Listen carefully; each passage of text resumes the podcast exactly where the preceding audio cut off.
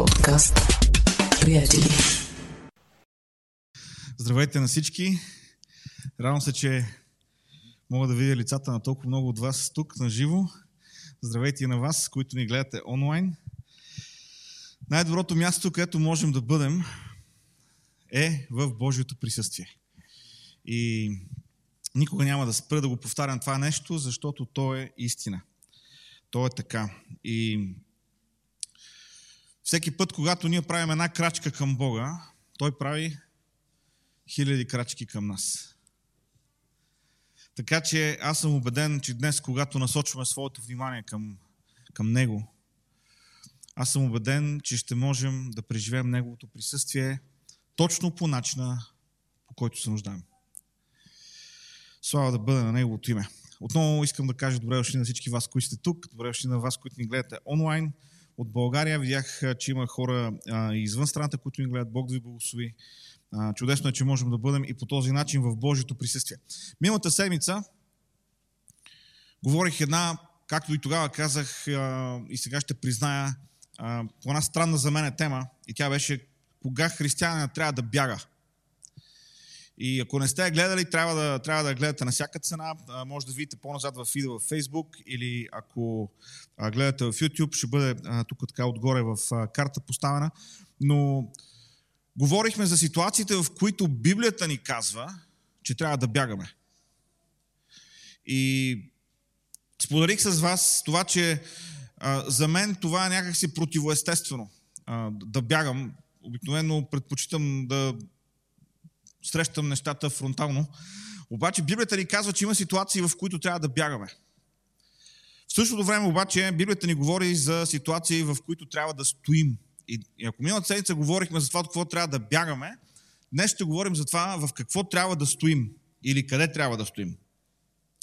Говорихме също така миналата неделя за нуждата Бог да ни дава мъдрост, да знаем кога трябва да бягаме, да разпознаваме кога трябва да бягаме и също така необходимото покорство, а, за да можем да се покорим на Словото, да не си мислим, че сме прекалено силни. Тогава, когато Бог ни казва да бягаме, ние да казваме, не, аз съм силен, ще издържа, ще стоя в това нещо. Бог да ни даде мъдрост и покорство. Да знаем кога да бягаме, но също така да знаем кога да стоим.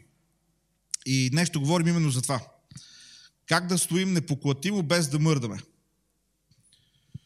Нека обаче още от самото начало кажа, че така се случва в християнския живот, че много често ние стоим, когато трябва да бягаме и бягаме, когато трябва да стоим. И това е нещо, което е важно да отчетем. То е част от нашия път на растеж. И е важно с напредването в, в годините в вярата, все по-добре да можем да разпознаваме кога да бягаме и кога да стоим. Защото, както споменахме миналия път, Словото ни казва, че мъдрите предвиждат злото и се укриват, а безумните вървят напред и страдат. Тоест, с вървежа в християнския път, все пак трябва да развием това познаване на Бога, на обстоятелствата, дори на самите себе си и да можем да разпознаваме кога да стоим и кога да бягаме. Защото света, в който живеем, иска да ни пречупи. Такава е системата. Така работи тя. Трудно можеш да стоиш за принципи. Защото има глобални, мощни процеси, които текат около нас и те ни въвличат, те ни засмукват. И тогава, когато тези процеси са несъвместими по някакъв начин с принципите, които ние отстояваме или би трябвало да отстояваме, тогава е много по-трудно да стоим там, където трябва да стоим. Библията обаче ни говори за това, че трябва да стоим. И сега въпросът е, кога да стоим. Затова, за да открием този отговор, ще ви предложа да отидем на най-доброто място, където можем да отидем, за да открием този отговор. И колкото и да обичам Христо Ботев номер 71, това не е най-доброто място да открием този отговор. Най-доброто място е в Божието Слово. Разбира се, всеки един от вас, особено тези, които ни гледате на живо, ще добре дошли всяка неделя 10.30, Христо Ботев, номер 71. Защото тогава, когато се съберем тук или тогава, когато имаме нашия онлайн урок, това, което ние правим, отиваме в най-доброто място, където можем да намерим отговорите. Божието Слово. И така бих желал днес да споделя с вас, внимавайте, пет неща, в които трябва да стоим. Днес ще имаме африканска служба. До, до два и половина ще продължиме. Шегувам се, разбира се. Но са пет неща наистина. Пет неща, в които трябва християнина да стои, за които Библията ни казва, че трябва да стоим. И ако Библията ни казва, че трябва да стоим в тия неща или а, да постоянстваме в тях, това е нещо, на което ние трябва да обърнем внимание. И първото е в Римляни 5 глава, 2 стих, това с което искам да започна, защото то е толкова основополагащо за живота на Христовия последовател. Стой в Божията благодат. Стой в Божията благодат. Апостол Павел казва и тъй, оправдани чрез вяра, имаме мир с Бога, чрез нашият Господ Исус Христос посредством когото ние чрез вяра придобихме и достъп до тази благодат, в която стоим. Придобихме достъп до тази благодат, в, в която стоим и се радваме поради надеждата за Божията слава. Ето е тази дума стоим. Стоим в благодата. Ние сме призовани да стоим в Божията благодат. Какво означава това? Когато чуем тази дума благодат, и особено, както виждаме в този стих се говори в контекста на спасението, първото нещо, което трябва да идва на ум на един християнин, е, че ние сме спасени по благодат. Ние сме спасени по благодат. Тоест, приели сме тази благодат. Нека да кажа, че има някои християни, които са спасени по, по благодат, обаче имат такова отношение, все едно са спасени, защото са много добри хора. Точно затова Павел казва, стойте в благодата. Винаги помни, че твоето взаимоотношение с Бога е възможно заради Неговата благодат.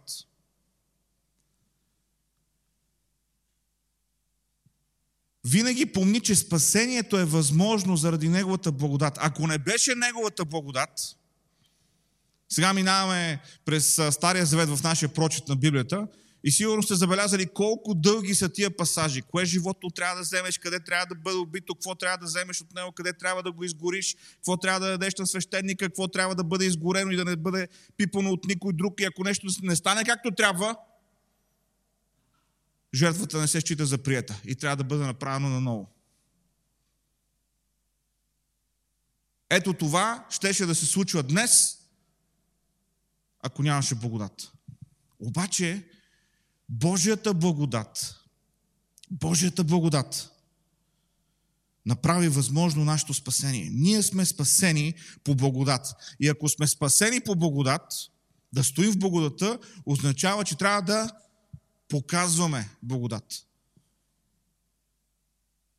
Спасени сме по благодат и това означава, че трябва да показваме благодат. Защото благодата ни освобождава от несигурност. Благодатта ни освобождава от несигурност. Защото можеш да принасяш жертва, но както ни казва Божието Слово, това беше само временно покриване на греховете. Не беше, а, не беше дългосрочно решение на проблема с греха. И така всяка година и при всяко съгрешаване човека трябваше да принася грях, трябваше да принася жертва за грях. А всяко нещо, което се налага да, да, да го повтаряш заради нещо, което си направил, то винаги ще носи несигурност в нас. Винаги ще носи конфликт. Ето аз го правя, не искам да го правя, трябва наново да отида, да получа умилостивление. Благодата ни освобождава от несигурност. Благодата ни освобождава от лоша себеоценка.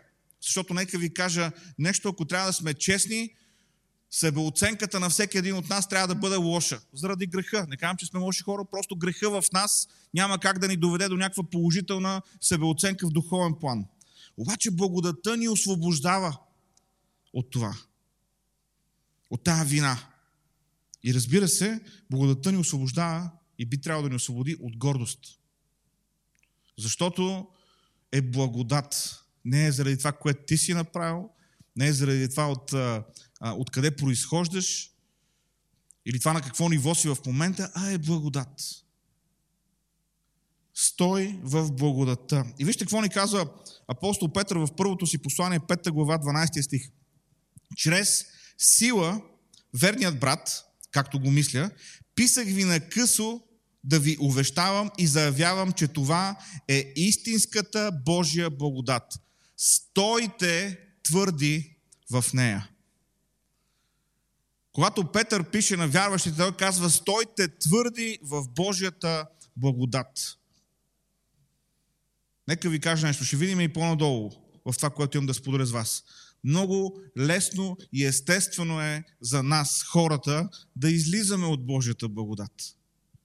И да влизаме в онова, което ни кара добре да се чувстваме като човеци.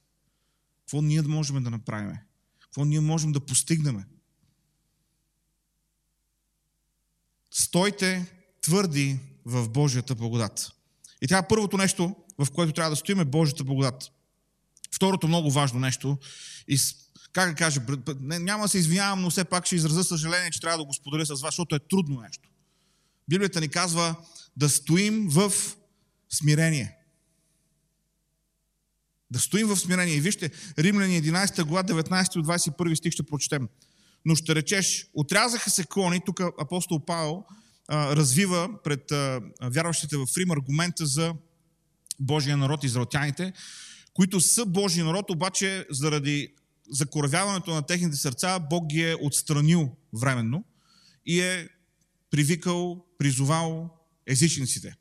И развивайки този аргумент, апостол Павел казва, но ти ще кажеш, отрязаха се клони, т.е. това са евреите, за да се присъдя аз. Добре, поради неверие те се отрязаха, а ти поради вяра стоиш. Не високо умствай, но бой се. Защото ако Бог не пощади единствените, естествените клони, извинявам се, нито теб ще пощади. Наблягам на тези думи. Ти поради вяра стоиш. Значи, заради закоравяването на сърцата евреите бяха отстранени. Бяха привикани езичниците, но те стоят заради вяра. И след това, което апостол Павел казва, поради тая причина не високоумствай. Стой в смирение. Защото не си извикан, понеже си number one, не си извикан, понеже си незаменим, аз си извикам поради Божията благодат, за която говорихме. Затова стой в смирение. Смирението е трудно за нас хората. Сякаш в нас има нещо, което се бори да не сме смирени. И нека ви кажа нещо. Наистина в нас има нещо, което се бори да не сме смирени. То е нашето греховно естество, нашата човешка природа. В света има грешна оптика. Сега това е много модерна дума. Оптика. Как изглежда нещо в, свет, в очите на хората? Как изглежда нещо в очите на хората? Това не е мое мнение. Това е на база на проучвания, на база на изследвания, които са направили. Онзи, който е нахакан, който е уверен, той е приеман за компетентен. Това показват изследванията. Преди време а, някой човек от църквата гледахме една лекция от Уило Крик на един много интересен говорител. Той се казва Томас Чаморо Примусич. За нуждите на нашото, за нашата проповед ще му казвам само Томас Чаморо без последното му име. И така разглед, реших да разгледам а, някои от неговите изследвания, книгите, които е написал и реших да прочета една от тях. Тази книга се казва Увереност преодоляване на ниското самочувствие, несигурността и съмнението в себе си. Много интересна книга. В тази своя книга професор Чаморо, посочвайки много клинични изследвания, проучвания, експерименти, стига до няколко важни заключения. На първо място, няма бърз път към увереността. Насърчавам ви, ако, ако ползвате Goodreads, може да влезете да намерите тази книга и да видите какви са коментарите под нея. Просто ще ще, ще умрете от смях. Какви са коментарите по тази книга? А, ще обобщя.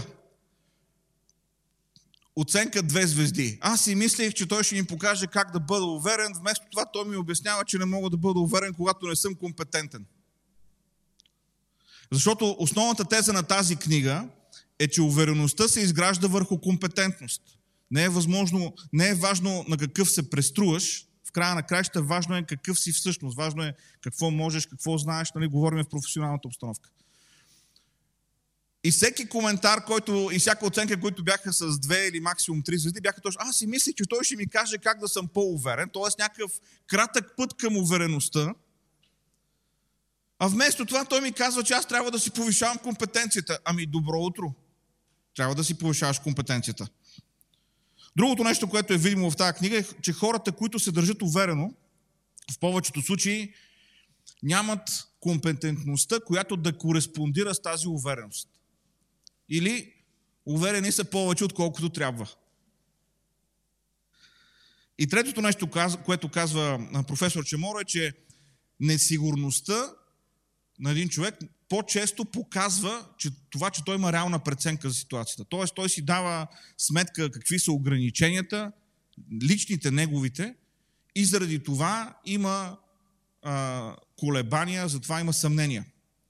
Тоест, това, което е видимо и води до естествени заключения в наши дни, всъщност не е вярно.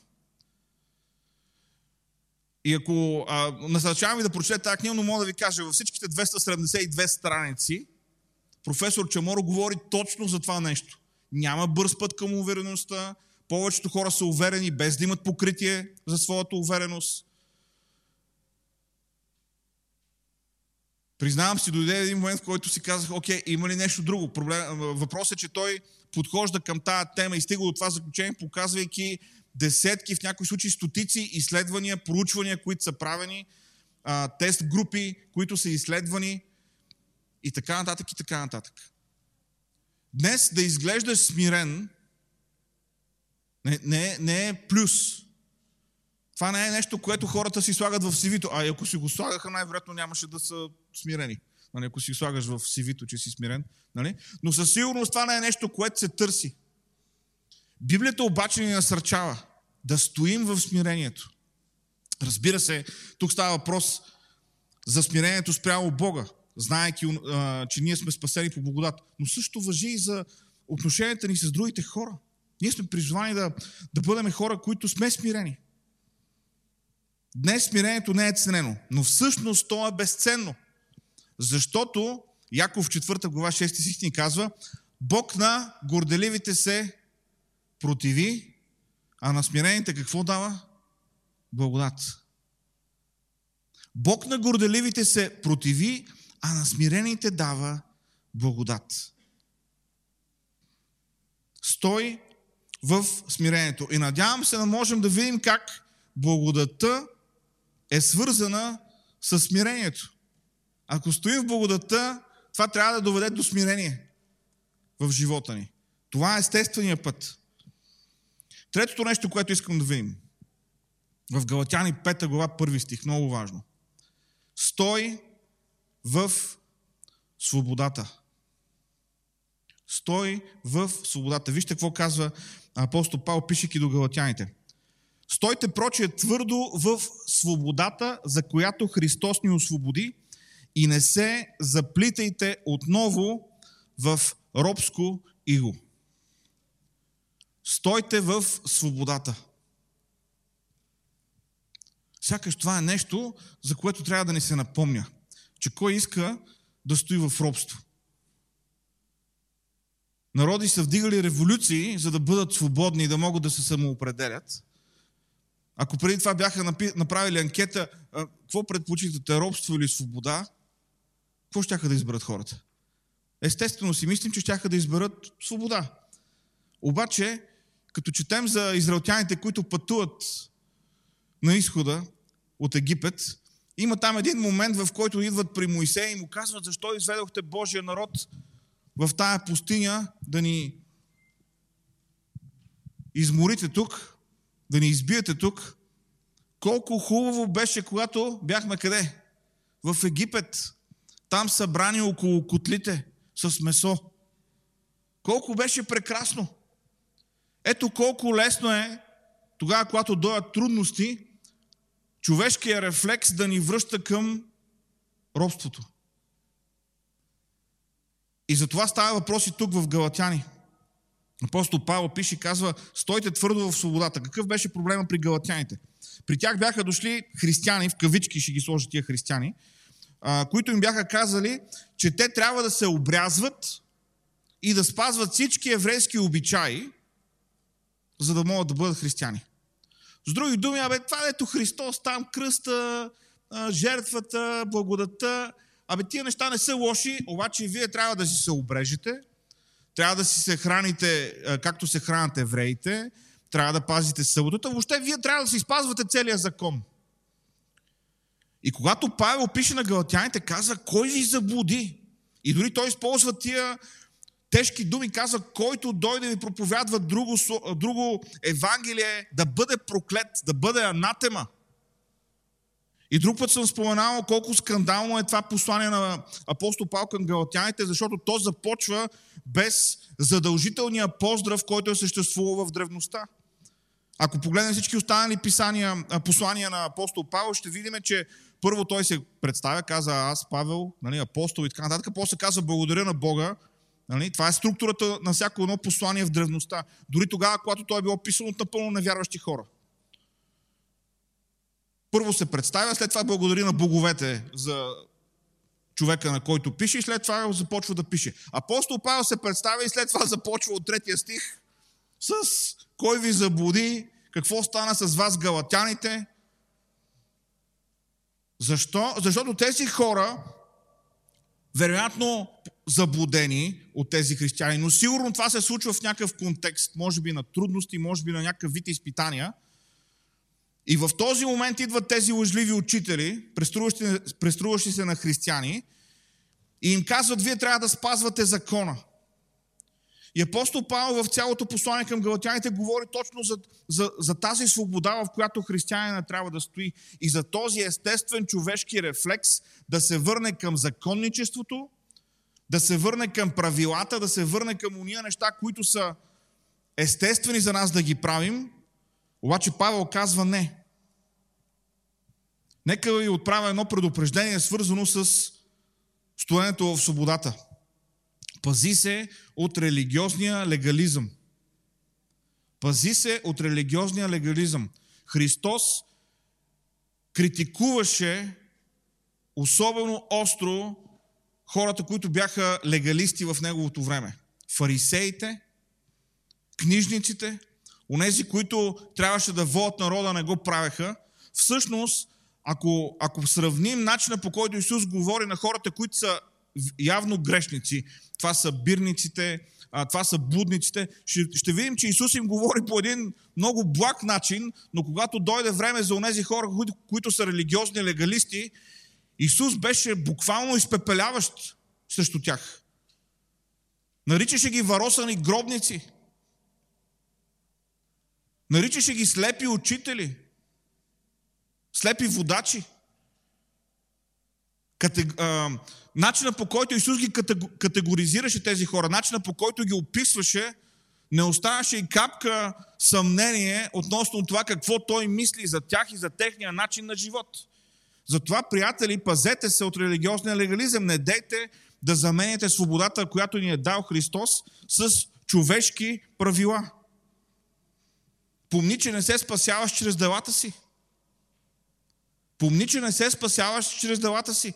Нашите дела са плод на нашето спасение. А не нашето спасение е плод на делата ни. Нашите дела са плод на спасението. Те са плод на благодата. Затова апостол Павел, когато говори на Филипяните 2 глава 10 стих, казва, защото вие сте Божие творение – и тук думата за творение е поема. Стих. Вие сте Божие творение. Сътворени в Христос Исус за добри дела, в които Бог отнапред е наредил да ходим. Ние сме Божие творение и сме сътворени за добри дела, но ние не се спасяваме чрез добри дела. Те са резултат от спасението в живота ни. Затова, приятели, стойте в свободата, ни казва Словото. Стойте в свободата. Четвъртото нещо, което искам да споделя с вас днес. От Ефесяни 6 глава 14 стих.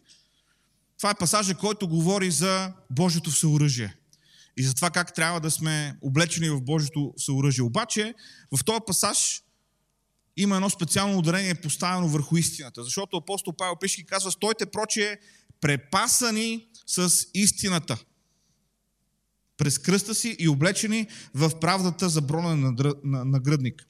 Стойте в истината. Как стоим за истината, как стоим в истината в едно време, в което всеки има своята истина. Когато говорим за истината, можем да погледнем в различни посоки. Моралната страна. Тогава, когато говорим за истината. Да не лъжим. Да говорим онова, което е истинно, това, онова, което е добро. Нали? Моралната страна на истината. Можем да говорим за политическата истина. Да отстояваме онова, което е правилно в обществото, в което живеем. Днес обаче искам да наблегна на истината в нейната най-чиста форма. Когато Исус се моли за учениците си в Йоанн 17 глава 17 стих, казва Отче, освети ги чрез истината. Твоето слово е истина.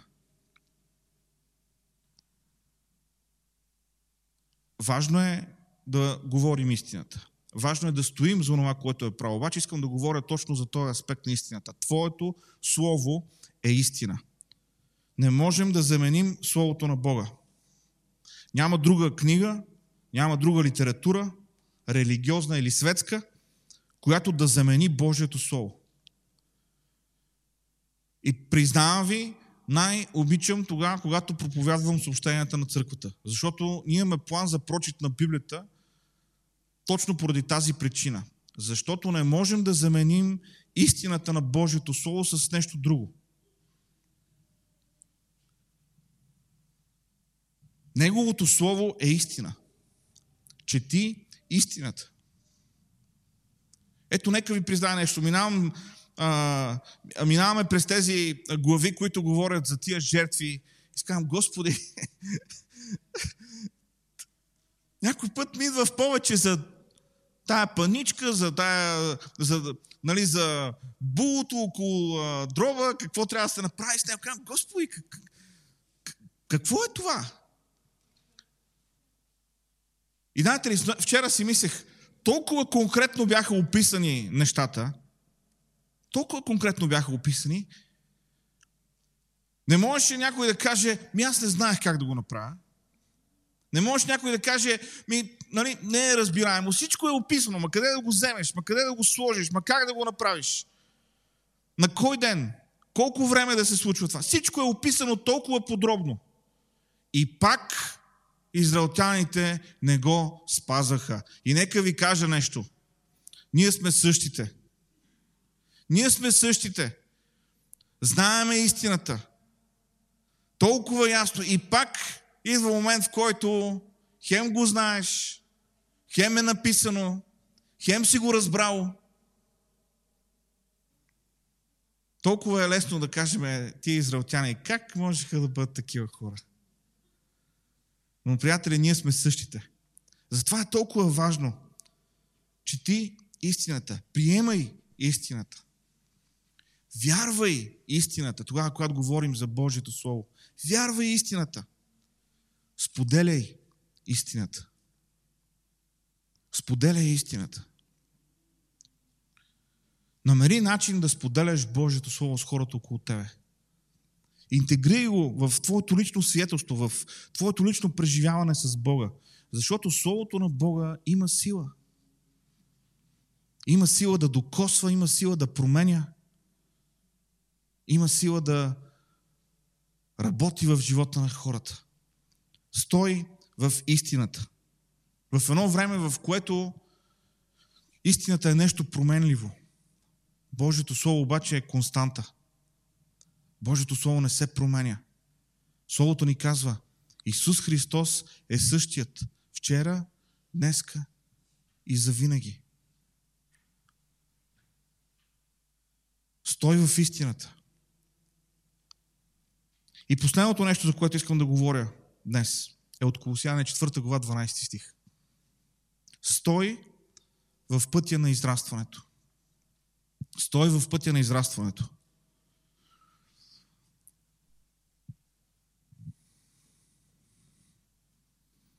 В, а,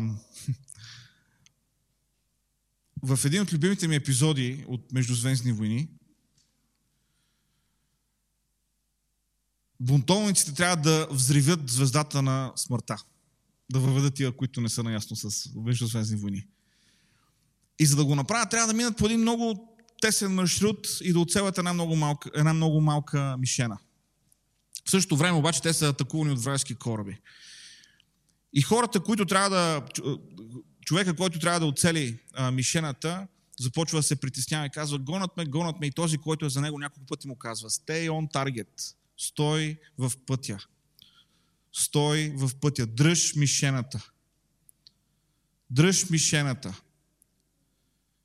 Толкова често трябва да си напомняме, че трябва да стоим в пътя на израстването. Колосяне 4 глава 12 стих казва Всякога усърдно се моли за вас да стоите съвършени и напълно уверени във всичко, което е Божията воля. В края на а, посланието към Колосяните апостол Павел пише за един негов сподвижник, който е от Колос и който се моли за хората в Колос да бъдат съвършени. Какво означава да бъдат съвършени? Вижте какво казва същия стих, само че съвременния превод. Той винаги горещо се моли да станете духовно зрели. Това е съвършенството в Библията. Духовна зрялост. Да станете духовно зрели и да сте твърдо убедени относно всичко, което Бог иска. Ние сме призовани от Бога в момента, в който сме се обърнали към Бога, продължаваме обаче да вървим по този път на израстването. Докато стигнем в онзи съвършен образ на Неговия Син.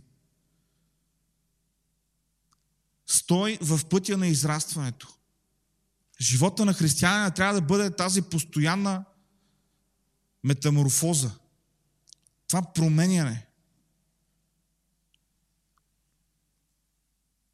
Този образ на, на гасеницата, която се превръща в пеперуда. Метаморфо. Тази промяна, която се случва. Това е нашия път. Това трябва да бъде нашия път. Мисли за живота си. Дали израстваш? Личностно дали израстваш? Професионално дали израстваш? Дали се развиваш? Това е важно. Мисли за вървежа си с Бога. Познаваш ли го повече? Обичаш ли го повече? Вярвам, че Бог ме води не знам от кога ще започнем да, да направим едно изучаване на църквите в Откровение. И към една от църквите, именно към църквата от Ефес, тогава, когато а, Исус дава посланието към тази църква, казва, знам, че стоиш за това, което е праведно, за това, че не одобряваш злото, нали? изброява добрите неща, но имам това против тебе, че си оставил първата си любов. Може да стоиш за това, което е истинно. Може да нещата в църквата да са добре, програмите да вървят, нали, нещата да са подредени. Това не е лошо. Обаче, имам това против тебе, че си оставил първата си любов. Мисли за себе си по този начин. Мисли за вървежа си с Бога. Познаваш ли го повече? Обичаш ли го повече? Понеже този път на вървеж с Бога, неминуемо той е свързан с познание, което е когнитивно и духовно, но също и с повече любов към Него. Обичаш ли го? Ще падаме, ще грешим. Важното е да стоим в този път на израстването. Много хора мислят, че християнският живот, колкото, така, колкото по-напредваш в християнски живот, вече не се грешаваш. Ми, не. За съжаление, трябва да, да не се съгласи с това нещо. Звучи хубаво, звучи хубаво, но не е истина. Докато сме в това тяло и докато сме борим с човешкото естество, с нашата природа, ние имаме потенциала да паднем, ние имаме потенциала да съгрешим. Въпросът е да стоим в този път на израстването. И ако, ако разгледаме живота на учениците, ако разгледаме живота на учениците, виждаме едни хора, които бяха три години не с а, пастор Люси, не с Бонке, нали, не с най-големия библейски учител, който може да си измислиме, не с апостол Павел, бяха с Исус. И въпреки това, в Деяния на апостолите четем Павел, за Павел, който изобличава Петър, защото лицемерничи. Казва, преди да дойдат някои евреи, Петър общуваше с езичниците, ядеше с тях, общуваше, обаче като дойдоха евреите, спря. Минават по улицата, той гледа в другата посока, не ги поздравява. И апостол Павел, бидейки апостол Павел, казва, когато се събрахме, аз така директно го изобличих пред всички останали. Защото това, което върши, не е правилно. Петър, който беше с Исус, който беше в деня на Педесятница, всичко това, което Петър вярваше, беше от първа ръка. Не беше преразказано, даже не беше четено в Словото, беше преживяно, беше осмислено. И въпреки това, този човек стига до момент, в който лицемерничи и апостол Павел го изоблича. И нека ви кажа нещо, това не е записано, но може, както се казва на английски, you can take it to the bank. Може да заложите живота си на това нещо. Дори да не е описано, мога да ви гарантирам, че след този случай с Петър е имало и други случаи, в които е се грешало. Защото Петър си остана Петър. Един човек несъвършен, каквито сме и всички ние. Падаме, грешим, искаме прошка, вървим напред в пътя на израстването. Вървим напред в пътя на познаването на Бога. Това е пътя на християнина. И както се казва в притчи, този път е като виделото на разсъмване, като сутрешната зора. Развиделява се, докато стане съвършен ден. Процес. Първо е малко по-тъмно, после е малко по-светло, после е малко по-светло, после е още по-светло и накрая е пълна, съвършена светлина. Това е пътя на вярващия. Процес, израстване. Стой в пътя на израстването. Проверявай се дали вървиш в този път. В живота ни има моменти, когато трябва да бягаме.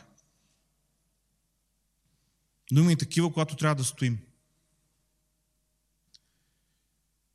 Идеи, които трябва да отстояваме, ценности, за които да не се поклащаме.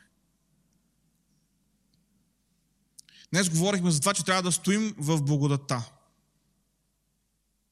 Трябва да стоим в смирението. Да стоим в свободата.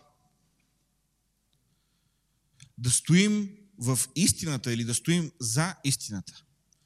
И на последно място говорихме за това да стоим в пътя на израстването.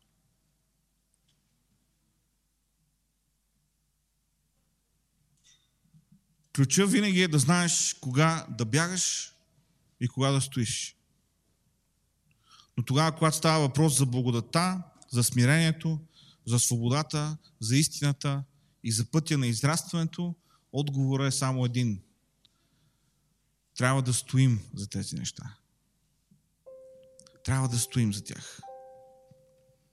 Това е призив от Бога за всеки един от нас.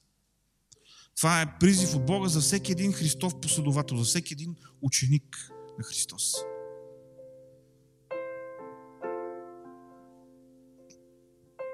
Ще ви прикана, нека си изправим и да се молим. Халелуя. Халелуя. Господи Боже. Благодарим Ти, Господи, че Ти винаги имаш милост за нас. Благодарим Ти, Господи, че Ти винаги имаш любов. Че Ти винаги ни приемаш. Господи, днес идваме пред Теб и се молим в името на Исус. Прости ни, Господи, ако тогава, когато е трябвало да стоим, ние сме бягали. Било то от притеснение, било то от неразбиране –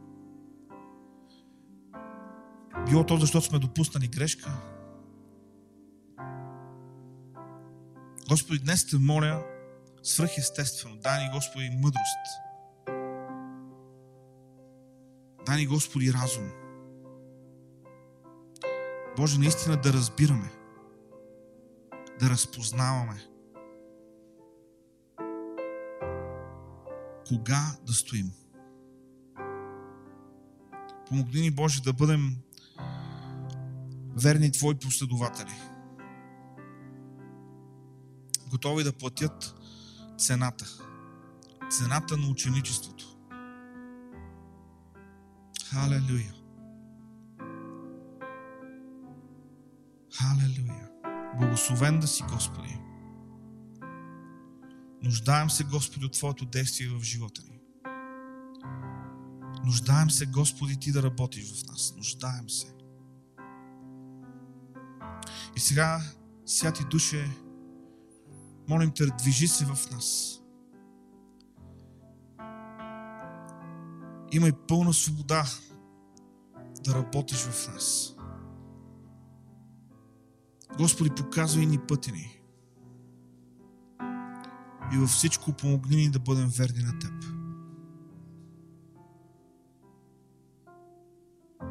Халелуя! Благославяме Те, Боже!